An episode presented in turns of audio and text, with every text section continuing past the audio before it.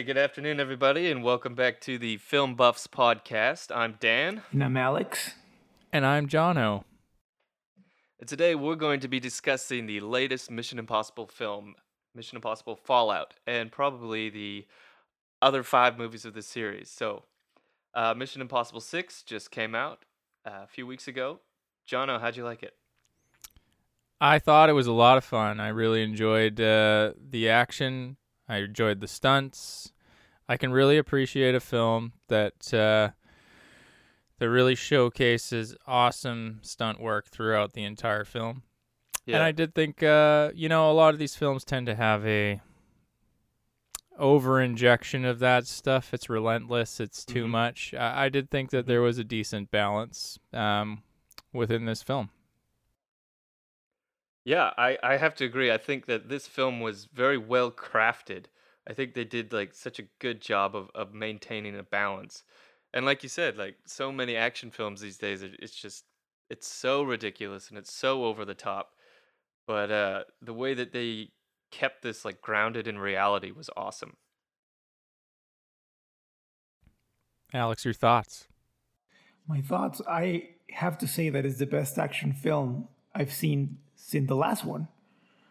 Mission Impossible 5 and 6, I think, are amazing action pieces and are great contributions to this genre. That's what I mm-hmm. think. Like, the characters are incredibly well developed. The story is great. Like, I love how they are trying to fulfill the circle and they're not just going around and having new arcs for each character, each movie. They keep like making you feel that these guys have been together for years and that's something that you can truly appreciate and more in this kind of genre when like i don't know if you think of die hard they forget whatever happened in the last movie when they make a new one. And here it's just it's it's something incredible. It's something that a lot of action movies nowadays should learn from. That's it. Yeah, no, um, it's funny you brought up Die Hard because you know the the classic criticism of Die Hard is that it's like, uh, what John McClane starts out in the first movie as just a normal cop and he's out of his depth, right? But then in the last one, he's flying motorcycles into helicopters, right? And becomes like a, a superhero. i haven't But- seen the last one to be honest oh man. Well, that's it's just the pretty hero. That's just the hero's journey, Dan. Hero's journey. joseph campbell yeah. One Uh, you're rescuing a building, and the next one you're flying in motorcycles. yeah, that's that's the Yeah. end of the journey is flying into a helicopter with a motorcycle. That's motorcycle. when you know you become a hero. Yeah. You've that's, come, that's quite you've an come- interesting view. Yeah. but what I like so much about the Mission Impossible series is that um, they're always like outdoing the stunts that they did before, but they never um, they never take it so far that it becomes ridiculous. Agreed. Right, and I think that's what's so cool about the movies is that they're they're keeping the stunts uh, 100% practical. You know, like it's Tom Cruise is actually jumping that building on, you know, with just a couple of wires, and he's actually falling, doing that big rope fall, and all those sort of things. But I never feel that it, it gets like, I don't ever feel like they're trying to outdo themselves. You know, like a lot of sequels, it's just like, okay, in this one we started here, and then the next one it's like, okay, now we have way more money and way more budget to do these huge, fantastical things. But I feel like this one, these movies are almost just I don't want to say that keeping in the formula, but like it's like each movie is a, just a new film rather than a sequel. Does that make sense? It makes total sense. Yeah. But like at the same time, they keep, you know, like progressing the story. Yeah, exactly. I'm, I'm just cool. thinking like from that that classic like sequel perspective of like let's just go bigger and better and blah blah blah. We have more money. We'll just throw more Yeah, visual like- effects at just it. like These ones are staying simple. Yeah, exactly. They're staying simple. They're actually stripping back and getting more and more uh, grounded. I think, which is really cool. Yeah. What do you think, Jono? I definitely think I, I would say that they the the sequel element Gonna to it. I mean, you Alex, you were saying they. Yes. So I think there's just a bit of a delay there. Oh well, Go you ahead. won't hear that delay when this is all edited seamlessly together, thanks to the the editing stylings of Alex. But yeah, I do think. I mean, you, Alex, you were saying that there's a certain. Uh, there is a. They aren't reinventing these characters every time. There is a certain sequel element to it. The sto- the story continues with these characters. They've. Uh, you know, Ethan Hunt has been a a very uh, well-established character over the year years from number one all the way up to this one number six but yeah i do think that uh, and that there's certain uh, demand for that nowadays and i think the marvel universe is certainly given audiences a taste of cinematic universes which i do find so interesting. Like we were talking about this before we were recording. You lose track of the impossible mission impossible films a little bit. They don't uh they but that that's something there's something to be said for that right? It's like wow they've already been they've already gotten to six. Like they've this is a franchise now right? This is an ongoing story of multiple characters and my goodness i'm looking at the covers and posters of these films and they're very consistent in their design work so at least all the way up Yeah, to I mean, three that- so I mean, there there is an ongoing story there, but you're right. These uh, these these fi- films certainly function as standalones um, in the I guess Mission Impossible universe. Can we say that now? Yeah, I think we can. I think I they think already. when you get to to six films, I think that's a universe. yeah, and they built the Right. universe with the same actors. I would say I would say that they do kind of one up themselves a little bit every time. I mean, in Mission Impossible Rogue Nation, Tom Cruise was hanging off the side of a, a jet or a um a well a military plane, which was quite oh, no, impressive. That's, uh, that was uh, that was number five. That was oh was that that was Rogue Nation? Yeah, It was Rogue Nation. get- See, I we get all get we all get up. Um, confused with. so uh, he was, and then with the with the numbers. yes, again we've lost track of those uh, those numbers a little bit there. Yeah, i- i- it's kind of like I don't know. Most of most of the people when when you think about James Bond, like they don't know wh- which one it's anymore. Like, is what twenty what Well. twenty what? It's insane. yes, like there's so many now. Coming up on twenty five. That's right. oh, that's twenty five right now. Yeah. Well, Yeah, twenty five next year.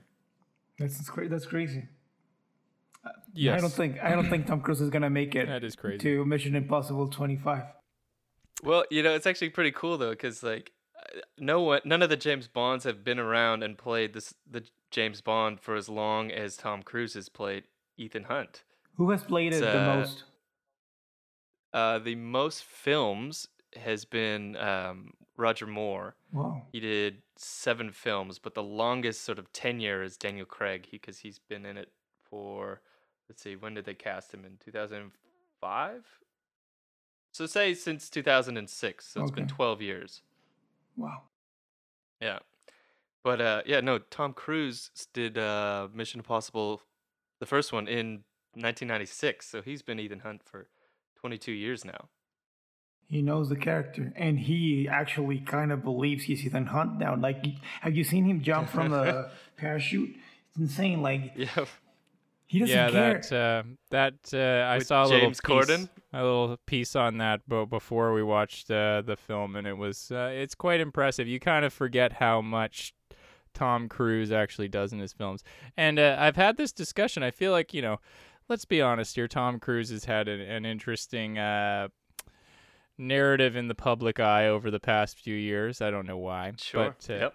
but uh, you talk to you talk to most people about him, and I think a lot of it is lent to um, or stems from his performances in the Mission Impossible uh, franchise, and that's that he's uh he really is a pretty impressive guy. Like you can tell, he's like he le- Yeah. he works he works hard. He does this stuff. He gets out there. He puts himself out there, which I found very impressive about this film. And you forget how much he actually does. Um, Yeah. So I respect the guy. I really do. I think he's fantastic. I, I love the guy. I have so much good things to say about him. There's a speaking of, of that Giotto, like how much he does and, and how intense of a person he is. Uh, there's a great story in Rob Lowe's autobiography.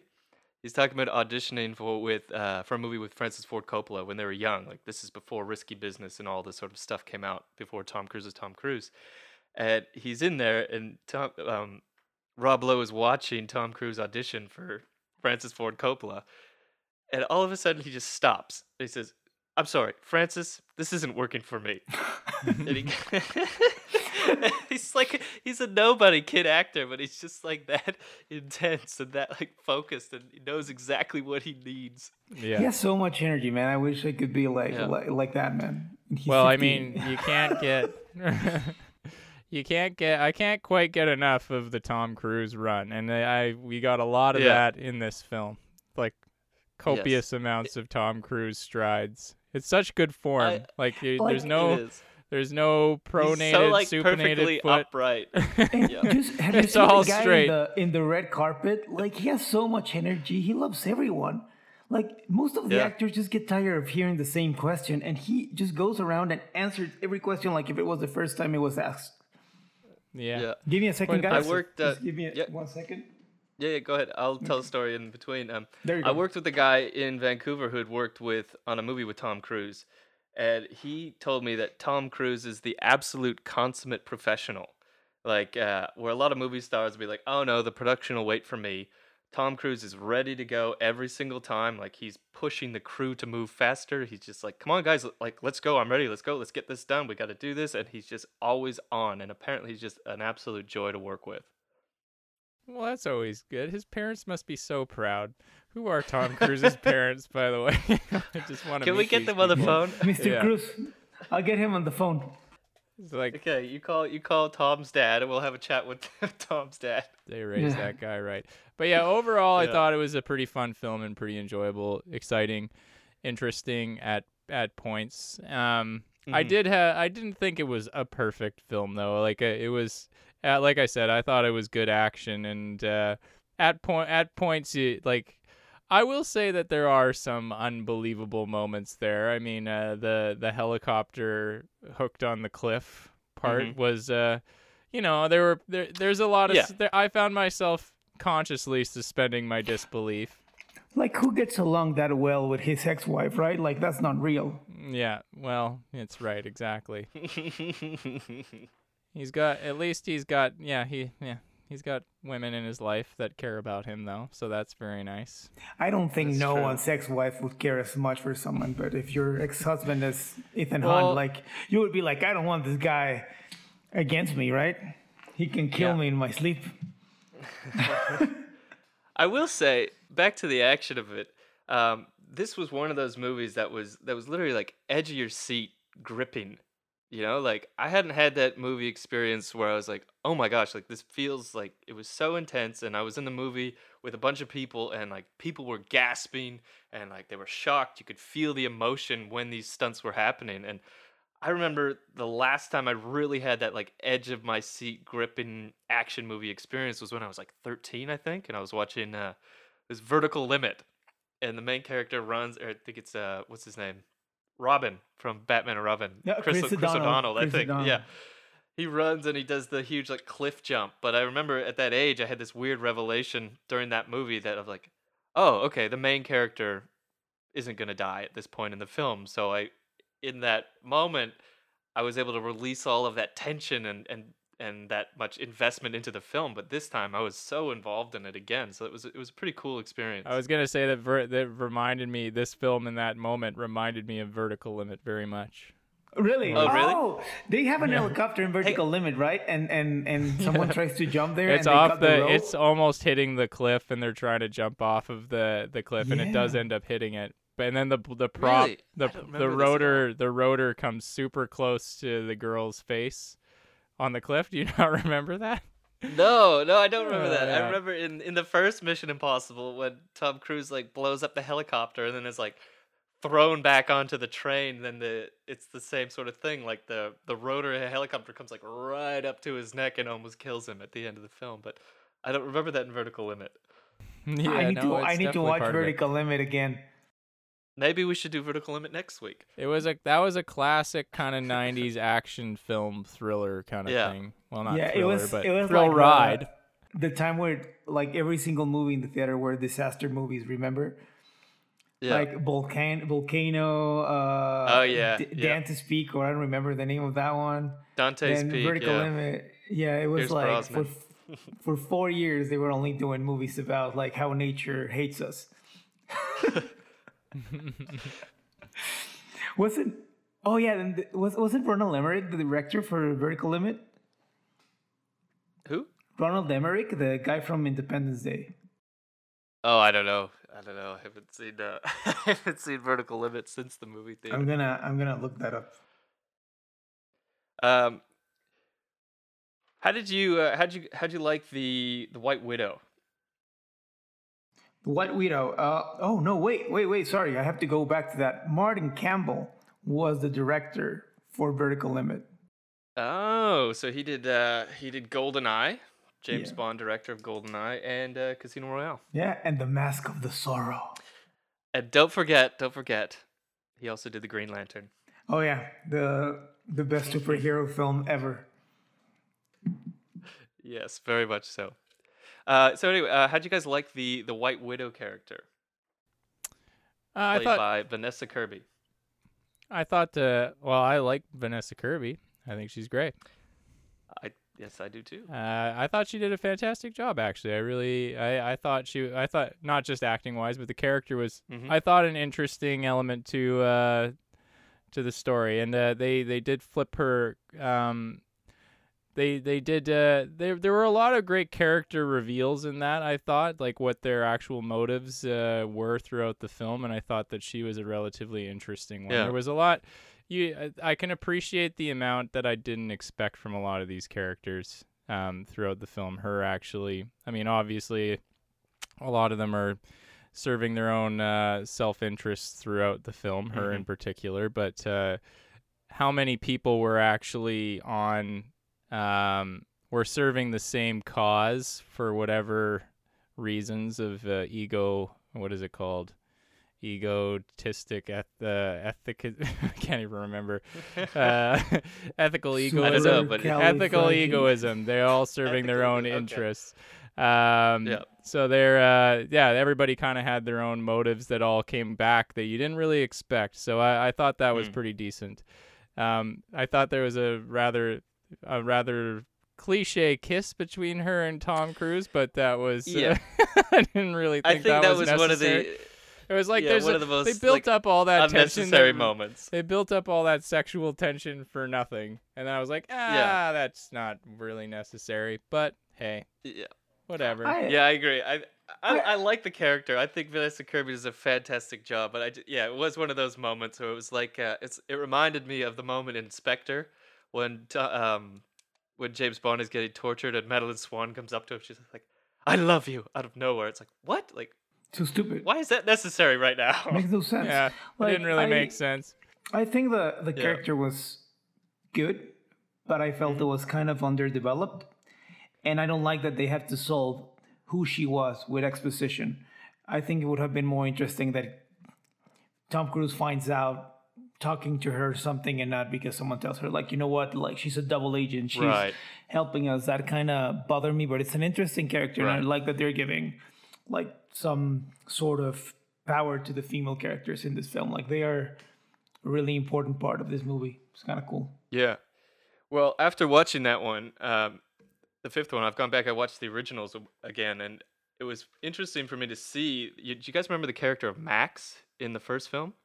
Yeah the the She- lady who has the usb thing or Yeah, she gets the, The NOC list, list, or is yeah. trying to. She's Back the one who's trying to upload the USBs NOC were list. super high tech. Oh man, that's the thing. I loved watching the first one because it was like, like technology.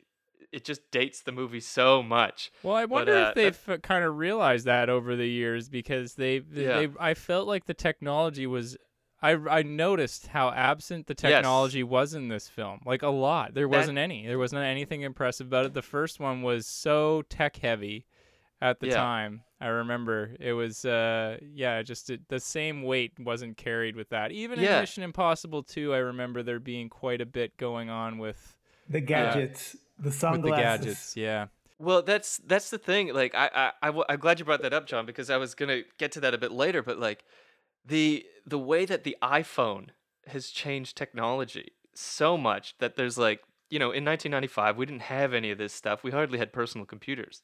So like everything you're seeing in those films is so new, and like you see him on the internet. And I remember as a kid watching that as he's like sending the emails, and it's like that old analog sort of look of the email being sent out and it was so like wow that was really cool but you look at it now and it's it's hilarious but what I didn't like about the new one is that the iPhone is so prevalent, you know? It's like that's the tool that they're using all the time to get things done is the phone. So you have the characters and they're running around and they're just looking down at, at the phone rather than like, oh, we have this unique piece of technology that does this specifically. Mm-hmm. You know, Yeah. it's like the iPhone is so multifunctional, and it's just like I feel like that's a bit of a problem right now, and that filmmakers can't think past the iPhone. They can't put any technology that's At better least than I right now, wonder if at least right now they're using the, the UI of the iPhone. Before, remember, like back in MI4 or 3, they would create a new UI and it would be something that it's completely ridiculous and makes no sense with the Apple ecosystem. Or they would use Nokia phones that had like the most advanced technology. At least right now we know that Yeah. they're using the actual iOS. You know? Yeah, yeah, no, I get that, but I just feel like like it's not interesting to watch people use an iPhone. Yeah, You not know, it's anymore. such a it's such a mundane thing. So to see like the elite Mission Impossible, MI, what are they what are they called? The Impossible Mission Force using phones to get their missions done. It's kind of like, well, all right. Mm. I don't know. To to me, it's underwhelming. Yeah, I know. Yeah, I, I like I can appreciate that they're not trying to fool us anymore with phones that we have in our hands, making us Yeah. believe that they have completely different, you know, OS. Well, there are Yeah. other films that are that are successfully doing that. I just kind of think it's interesting that Mission Impossible doesn't see hasn't seemed to have carried the torch in that area. When I where I do think that, at least when I used to watch the or, original films, there was a it was something that was I, I agree with you a little bit hokey at times, but it definitely was an important part to uh, the impossibility of the mission and Yeah. its success. You know, right? So, Yeah. um, but they've still kept that uh, rather archaic technology of a tape that self-destructs. That's still there. yeah. Well, you know what? I, I did kind of like that. I like that this movie pushes analog in such an interesting way. You know, like it starts out and he gets the book. It's the, I think it's the Odyssey, right? Like so, it's this, one of the oldest pieces of Western literature we have, and then he he opens it up and it's a tape. It's an old fashioned tape, and there was a lot of that like analog stuff in the film that we kept seeing, and I kind of like that actually. And it was shot on film. Exactly, it was shot on film as well, and the stunts were all done practically. Well, I'm Oh, sure what are they're. they trying uh, to tell us. yeah, yeah. Well, maybe they are returning to uh, their roots or beyond their roots because they're just skipping right back to technology that wasn't even uh, was was old at the time that they first started this franchise. So, Yeah. you know, books It's and cool. such. Yeah, who reads books? books and such. Hey, I, I constantly read books. I just bought one again yesterday. Dan, and come it was on, Hemingway. Ernest Oh, Hemingway. Hemingway. Wow. you're so Uh, romantic. but anyway, I I wanted to jump back to the White Widow because watching it again and then watching the first one, you could totally see the character connection between the White Widow and Max, because the way that that uh, the older lady, well, I guess she's not that old, but Tom Cruise is the young guy, and, and in the first one, she's the older, sort of very sexual, Yeah. very like vivacious older lady, and uh, she almost Vanessa Kirby almost plays the White Widow identically. Like they have a very similar energy, that very hypersexual, very intrigued. That I don't know. It was it was an interesting little parallel. yeah, I, I didn't think of it like that. I haven't seen number one for a couple of years now. Yeah, I went back and watched it, and that, that one really really stood out to me. Was the the similarity of the character. But I liked it. I thought it was cool. Yeah, I, number I- one. I love- it's- number one. It's one of my favorite action films. Like I remember watching it as a kid, and, and it- it was so impressive. I had a N64 game of that movie. I don't know if you guys had it. Yeah. It was so cool. It was just like the movie. No, I, I never played that one. It was so good. From that era, I remember GoldenEye, and that's about it. Yeah, like I, I'm actually I'm actually I'm lying. It was not a good game. It was quite bad. Like you would shoot someone in the head and they would say like "good shot," stuff like that. They- so you shoot someone in the head, and they would congratulate you Yeah, exactly. on killing them. Yeah, That's yeah. uh, You're they just good don't in make your life. they just don't make villains like they used to. They really don't. They used to be They're so really much looking out for the really looking out for your kid's self-esteem in that video game. Yeah, yeah. Yeah, you like, can "Hey, become one of the thanks." god.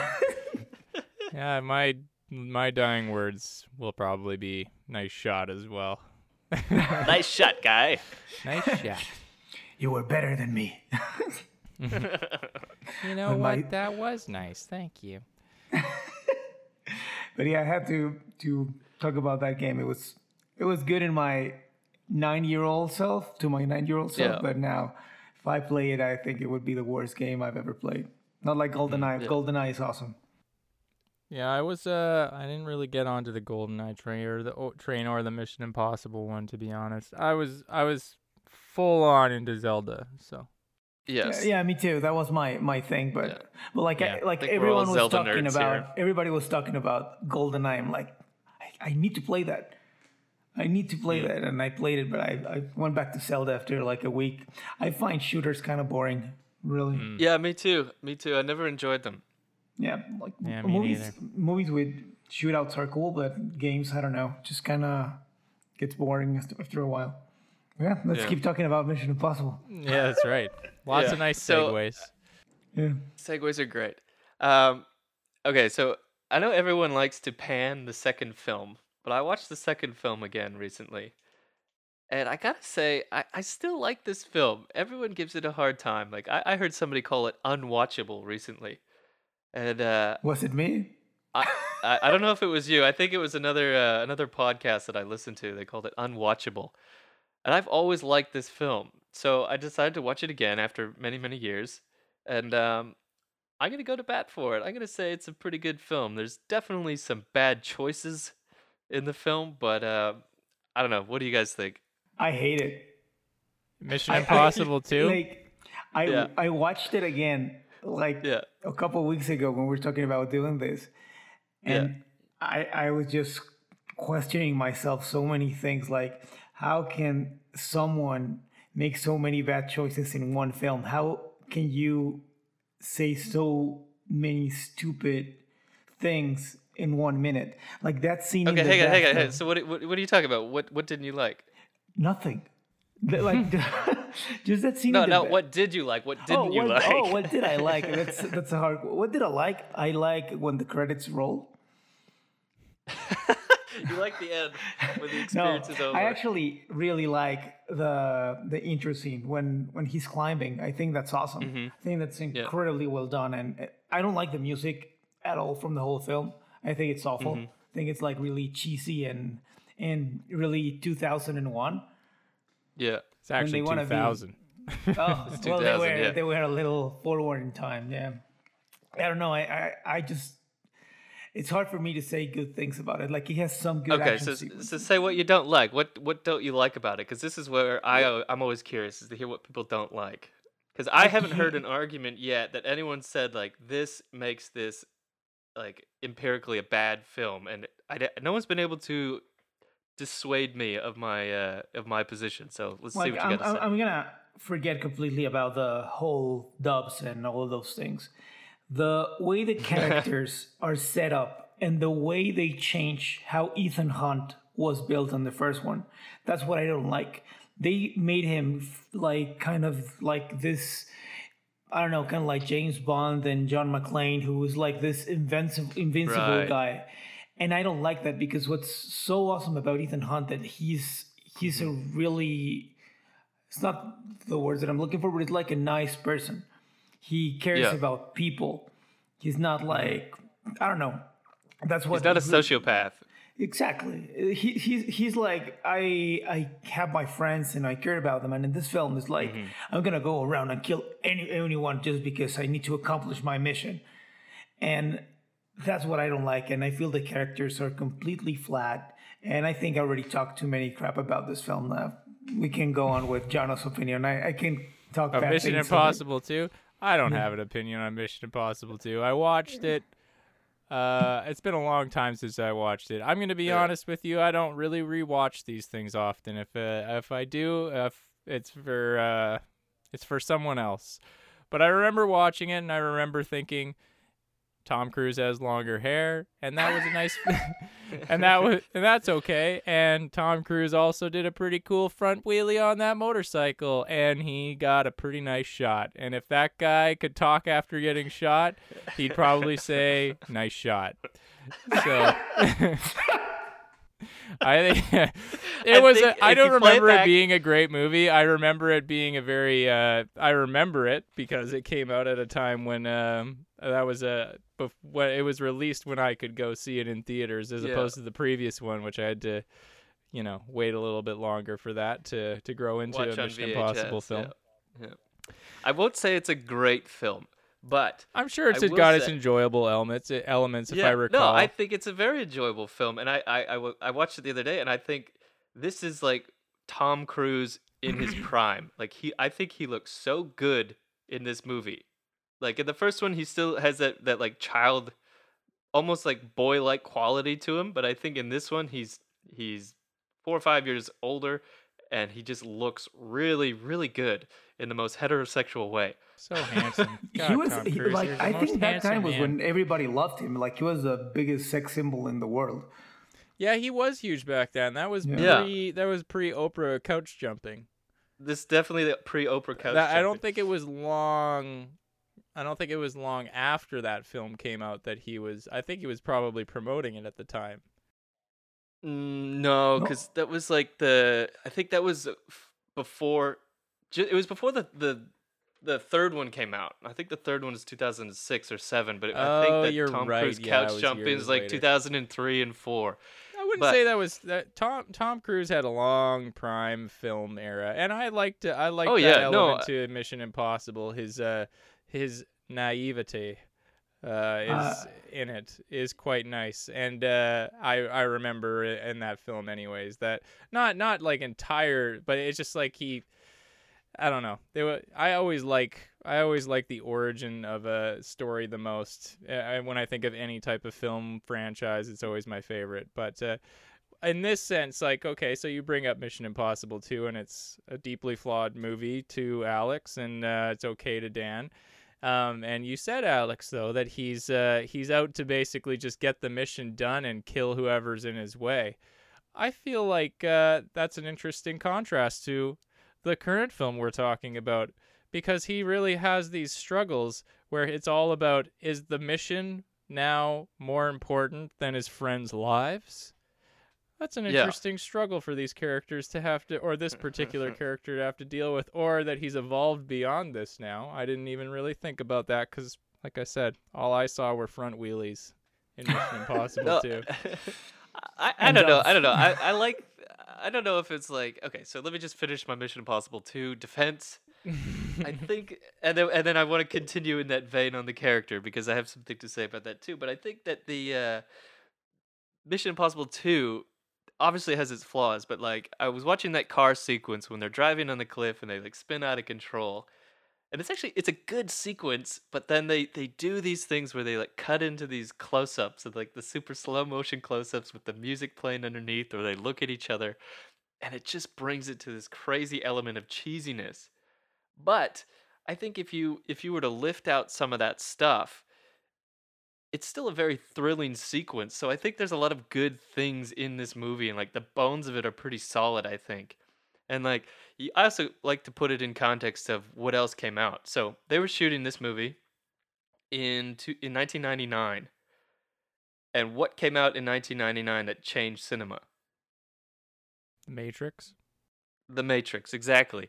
And The Matrix was also being shot in Australia, so you can really feel the influence of The Matrix on this film. Like, especially the fight scenes at the end where he's like, he does like the backflip flip kicks, and then they ride the motorbikes, and they jump off the motorbikes and collide in the air. I laugh so hard at that. It's it's hilarious, but the mm, style Right. and like the the slow motion, it's there's there's shots that are ripped right out of The Matrix Yeah. Because because they've seen this film and they're like that's cool. That's amazing. We have to do that too. But the problem with that is that it's not the f- it's it's uh what what do you call it? It's not form matching the content. It's trying to use the wrong form for this content. The first film it's so real and like they one of the things that they've established in the mission impossible series is like yeah, this could potentially happen. But then in the second one, they got a little out of control, and I just started going crazy with it, and it doesn't match. And I think that's why people laugh so much at that film. Actually, I have a very distinct memory, John, of being at your place with your parents and watching this, and your dad. Uh, no, it's the scene where Tom Cruise is he's pinned down in the lab, and then he turns to the girl. He says, "Just stay alive. I'm not gonna lose you." and I remember your dad bursting out laughing in the viewing of that movie. I was like, "What's so funny?" He's like, "Oh, it's just it's very funny." so Well, I it remember probably- that. Like, it, It probably was. My dad never really appreciated uh, Tom Cruise that much for his Yeah. acting. I think he appreciated him for his uh, unintentional laughs. yeah, it was it was very funny. So Yeah, every time I see that scene, yeah. Anyway, and I'm sure I think it was pretty funny too if I was to see it again. But yeah, uh, I mean it is. Like I, I I enjoy it though. I laugh and I have a good time watching the film. I think uh, a lot of it is pretty cool. hmm. yeah, I thought it was it was okay. I, I, I like technically talking. Like I remember those slow motion shots to be so Yeah. bad. Like they they're are awful. not. They're not really slow motion. Like I think Yeah. at most they shot at thirty frames, and then they slowed it down, and you can see how Yeah. choppy they are. It's Yeah. bad. And now that I, I was thinking of it, John Woo is a terrible director. Like he's just it's like Michael Bay. He focuses on action. Like he knows how to get nice Mm-hmm. Yeah. shots done. Brian De Palma is a director who focuses on characters. So Yeah. yeah. like it's just completely normal that you see this this contrast and you see a guy that doesn't know how to direct actors and he doesn't know Yeah, how to do slow motion. Yeah, and literally going and seeing The Matrix and be like, I have to do that in my film. I feel like that's But I need to lot put of- dubs there.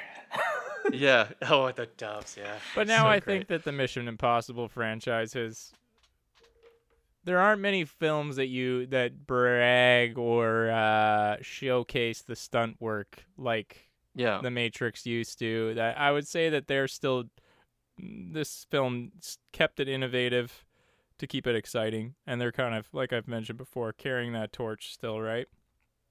There, Oh, yeah, there's a lot. 100%. There's a lot of uh, yeah, like you you you see the stunt work, you see the real the realism going on, and you can appreciate that. A lot of films, you just assume all that stuff CG, and uh, most of it is, and there's certainly a lot of that happening in this film too. Do Um, you guys remember the shot with the knife from Mission Impossible 2 when the eye's like yes, yes, like yeah, yeah. one like- millimeter close to the eye? Like that was impressive. Like they built a rig to stop the knife right on Tom Cruise's eye. It's insane. Yeah. Like it's completely practical. Oh, I didn't know that. I would have never accepted doing that. Like you could lose an eye and be a pirate for the rest of your life. Pirate Tom Cruise. Yeah, Jack Sparrow. I'm sure they would have worked that into the next films for yeah, Tom Cruise. he could be happened. like Snake. Oh, from wait, Metal wait a minute. What was that German film he did? The Val- Valkyrie. uh, uh, there you go, Valkyrie. Oh yeah. right. That was bad. that was bad. I just couldn't get over the uh, the mix of accents in the German army. Why would Tom Cruise be a German? Like I don't get it. He doesn't look at all like a like a Nazi soldier. It, it just doesn't make sense. Yeah, nothing really made sense in that film. Um, how did you guys feel about Henry Cavill in this uh, particular film? I Superman.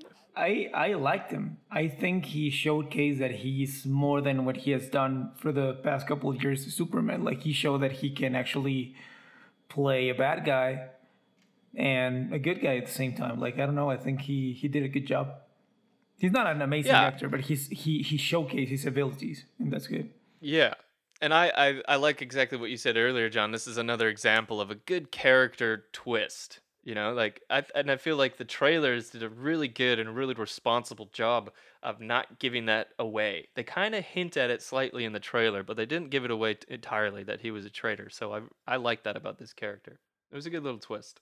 I wasn't entirely impressed with uh, Henry Cavill in this film. I have to say, there's uh, I I don't think he was bad. I just was kind of a little bit underwhelmed at points Yeah, by his sure. performance.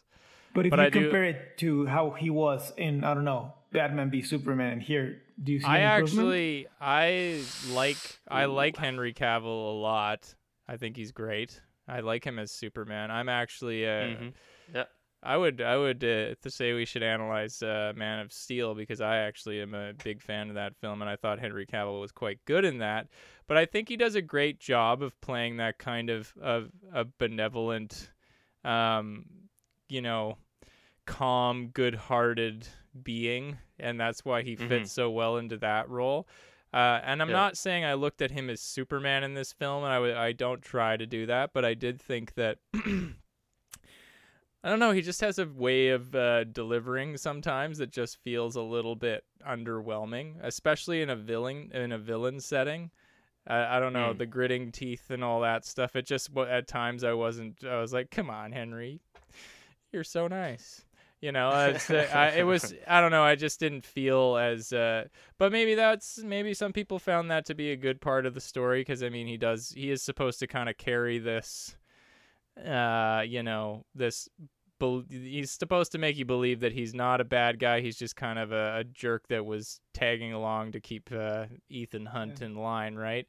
I did Yeah. find there to be some quite cheesy moments with him at the beginning, despite how great that skydiving scene was and how well Oh, filmed it was. I thought that was good. fantastic. But uh, when he got right before, right when he got struck by lightning, or right before he's like, uh, Mhm. I can't remember what he says to to Ethan Hunt. It just it, it was just kind of a little bit laughable for me. So there's always kind of those cheesy elements, and I felt like Henry Cavill at points, just the way he delivers, didn't really uh, help it much. Okay, if I'm yeah, being fair enough. honest, Yeah, and that, and I- that's not to say I don't like Henry Cavill. I think he's awesome, but it's just in that, uh, and I'd say probably for at least two thirds of the movie, I was just like, eh, meh. Yeah.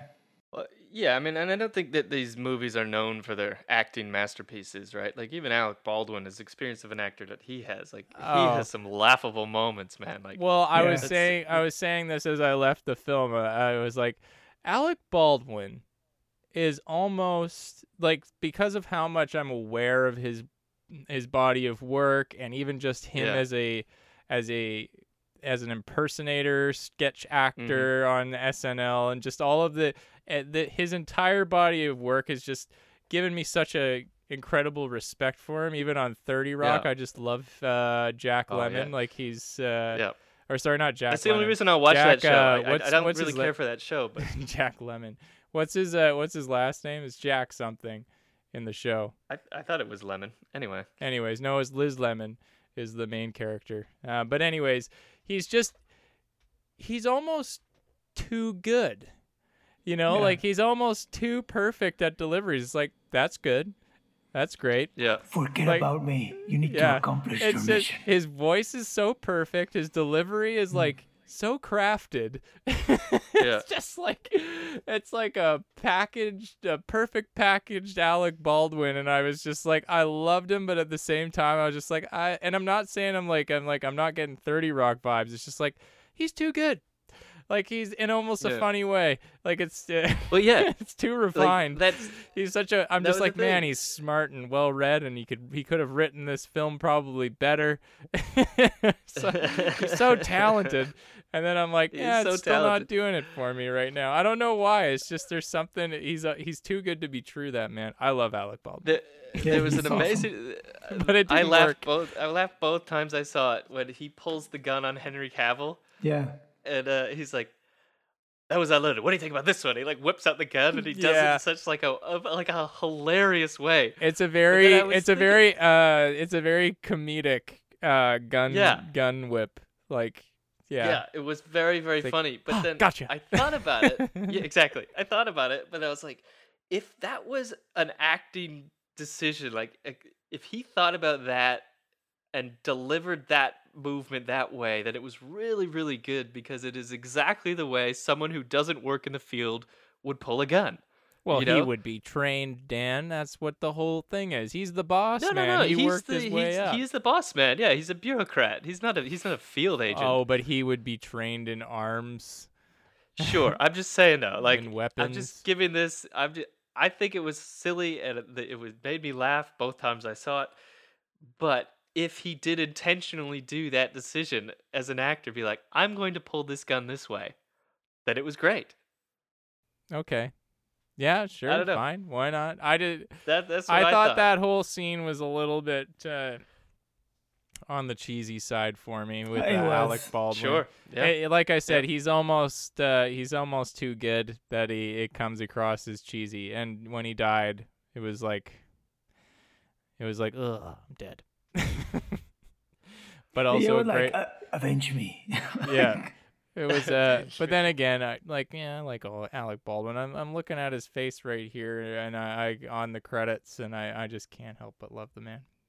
That man. he's a beautiful man- I man. do go into the these best- films. I will say that I did go into this film with a, a an an an abnormal an abnormal sense of uh, expe- uh, abnormally high expectations because I had heard such great things about it. Yeah. And I will say that I pro- I wish that I didn't go in there with that because I did kind of look at it through a much more like oh okay critical lens. Hmm.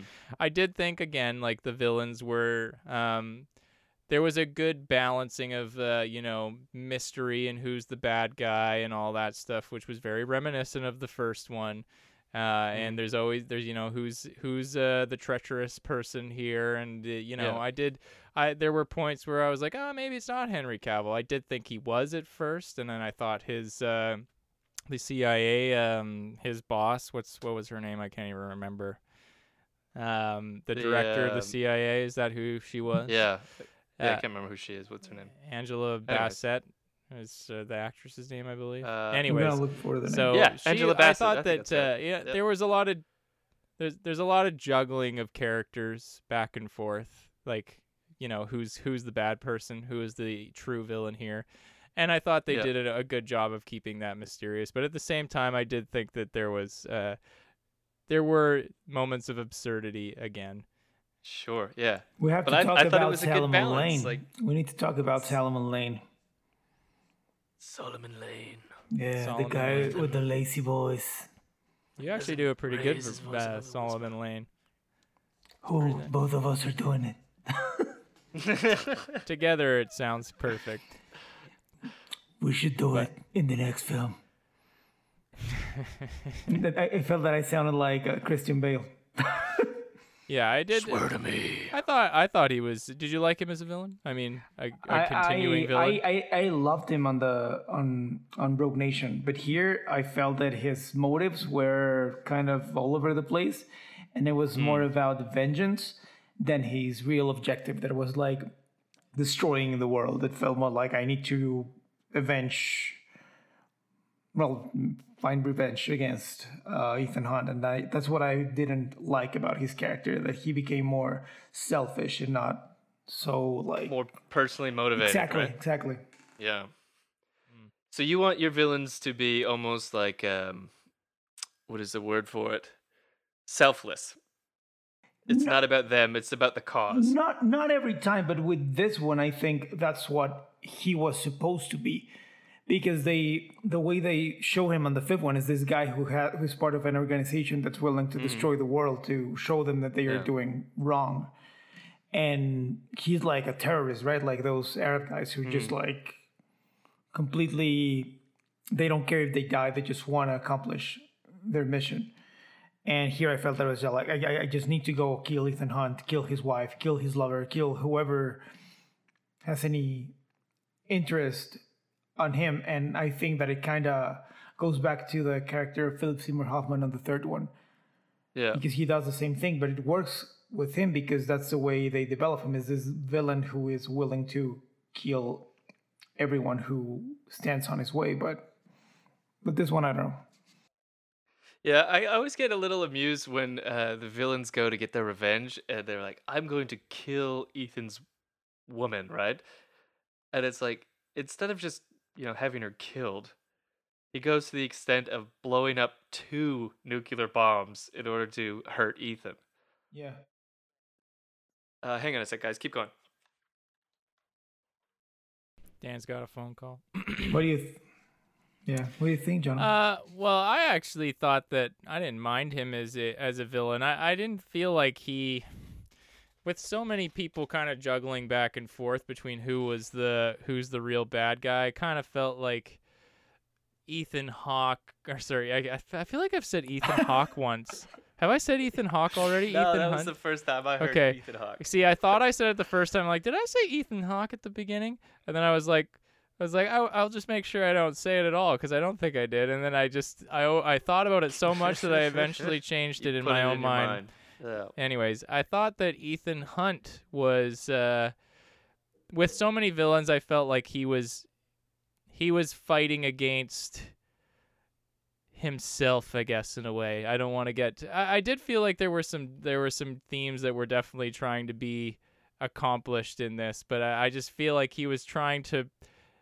He was just trying to preserve that the expectation of himself to sacrifice himself for people close to him and that was it. I Mm. mean like the the whole bomb thing was uh, obviously a, a a grand scale thing, but I never really you never really are focused in on the fact that oh my god they're actually going to destroy the world. It is kind of amazing that it's like you're really you're just honing in on uh, Ethan Ethan Hunt's inner circle of Yeah. people right this whole time and his his team his his his uh, ex lovers that he still has feelings for and his you know next or his other you know soon to be committed relationship bay whatever you want to call her but uh, I don't know. He's a I like these are all the villains. I think they did an okay job of kind of making them not the most important. Like the world is going to end. It was more like it was him striving to preserve the things that he's kind of come to realize are important to him, I guess, more so than his missions. You know, again, back to the MI2 thing, the mission's all important. Now it's not so much that the mission is just keeping what's important to him going.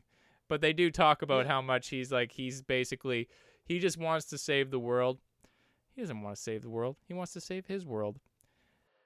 Well, that's true, and I think that's kind of a nice thing about it, and I think we should kind of maybe finish up here is that I like this this character of Ethan Hunt as opposed to James Bond because they they well, not that I don't like James Bond. I love James Bond. But they they keep it very personal like that and and like if you're in a situation like that, all you're really fighting for is to save your world like you said, right? Like He's not know- necessarily fighting injustice or criminals or something bigger. He's not fighting something bigger than himself necessarily. All he's doing is it is amazing they they uh, it's funny that Superman should be in this film because they really kind of painted uh, Ethan Hunt in this film as this kind of uh, self-sacrificial um, you know uh, like he's a he's a basically a superhero that is like he's overlook he's overseeing the world like he wants the world is going Yes. to end and he is its messiah in some he's its selfless messiah really he's kind Yeah. of got a bit of a messiah complex going on on a smaller scale than superman because like you, you're like he's not is he really saving the world yes you don't really get that impression but again it's like it's very focused in on you know the people that are close to him. So it Yeah. has that kind of benevolent superhero kind of vibe to it. Um, but he's also it's a very it's not on a macro scale like Superman is. It's a very it still felt quite focused in micro. And I'm not saying that this is an amazing film by any means and they but I do feel like they were trying to kind of play with that theme a lot in this Mm. uh, in this particular film. Uh, that's what I noticed anyway. Yeah, no, the, the the friendship was was all throughout. It starts at the very beginning with friendship, right? Like and and Ethan's always saying like I won't let anything happen to you. And I think that's cool. I think that's nice to see a character, you know, a James Bond type character with uh with roots and with friends and these are the things that he really fights for rather than James Bond who is just about the bigger Himself. picture. Like James Yeah. yeah, and, well, not even himself, you know. Like he James Bond has never has a consistent girlfriend. He never has someone who carries through and and and that's what I liked about this is that Ethan is this very pure uncorruptible hero, you know. He never gets jaded. He's not a sociopath. He takes everything in stride and he keeps his friends and his his family essentially in focus and that's that's what he works for. And I think that's cool. It's a, it's a nice touch. It's a nice thing to have such a, a clean cut superhero today when everyone is so Like there's so much anti-hero going on. You know, everyone has mm-hmm. mixed qualities of good and bad, and I think it's kind of nice to have a hero that's that is like Ethan Hunt, and he's very simple and uncorruptible, and I, I kind of like that. I think they over the franchise too. They've kind of done a decent. At least uh, I, I really, I, I really feel like this theme or this feeling. I, wouldn't necessarily th- say it's a feeling, but in the first one, there's like a. I remember feeling like this certain. It's not pure. It's not like he is like a. He is like a a a, a someone who's just trying to do good, but like there's a certain. I don't know how to say it, but there's a there's a certain darkness or perversion almost to the the cuz of the like the the treachery, the backstabbing Mhm. that happens within it. It's not like your conventional like I'm a good superhero uh trying to save the world type of character. He there's a little bit more of this like uh corrupt side to the film that you these films that you've kind of that that have carried through pretty well, I would say and I would say that it still exists within this. Like he has a dark he there's a dark there are dark elements that j- are juggled in this film that I think are well contrasted to a character that really does just want to do good. Like he is like your kind of classic hero in a in a realistic sort of world sometimes. Uh, not entirely, but I don't know. It's it's hard to put put your thumb on it, but yeah, I, I think they did an okay job with it. I, I didn't hate the film. I didn't think it was the most amazing thing, but I thought they did it. They they tried to bring some themes through, and That's wrong, I think John. You were either love it or you hate it. That's how things go today. That's right. There's no in between. Yeah, there's no in between. If you, if you're in between, you're wrong. yeah. Yeah, like But he does- I, he does he does strive for right and uh, getting like when he when he's brought into that uh, the White Widow's kind of circle, and he Mhm. he he set he puts himself in a situation where they the plan goes he he he sideswipes them and goes for his own plan. He's he's Mhm. always serving the right as best he Yeah. can, what he thinks is right. Yeah, and he tries to save as much people as he can. Like he never Yeah. goes around and shoots. Like remember that scene with the cop, with Yes. the with the woman. Yeah, yeah. like you see how much he's struggling. cop. Like he he's really like I I- don't wanna I don't wanna shoot you. Like uh, he, that's Mm-hmm. that's a, a really important moment for him as a character, and that goes to what you guys were saying. He cares about people. He's not Yeah. he's not that selfish guy. Like some other guy would just shoot her and go on with her mission. But yeah. Yeah. So you want to grade the okay. movie? You want to rate it from? Yeah, I think uh, I think that's good. Jono, what do you give this movie? uh, I feel like we should almost do this at the beginning so there's no surprises.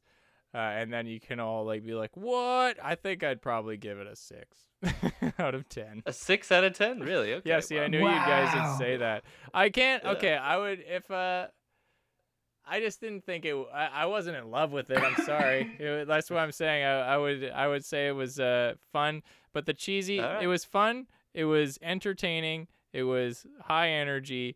Story had some lots. There were quite a few cheesy moments for me, and uh, it was some of the acting was a little bit uh, on the funny side for me, and uh, I I would say that some of the story was just like there were points where I did kind of like feel like all right I'm losing a I'm losing the plot a little bit here but okay there was a lot of exposition yeah you mentioned this earlier Alex but like I felt there was a lot there were some moments with a lot of exposition from villains saying their motives and uh and I didn't and I you can tell those moments so when they're too obvious it's yeah I, I don't know so Yeah. it, All I would put it enough. at a So Jono six or it a a seven six. six or seven Yeah. I'll be nice yeah se- let's say Okay. seven okay All right. All right, it's more than a pass Alex, what do you give it?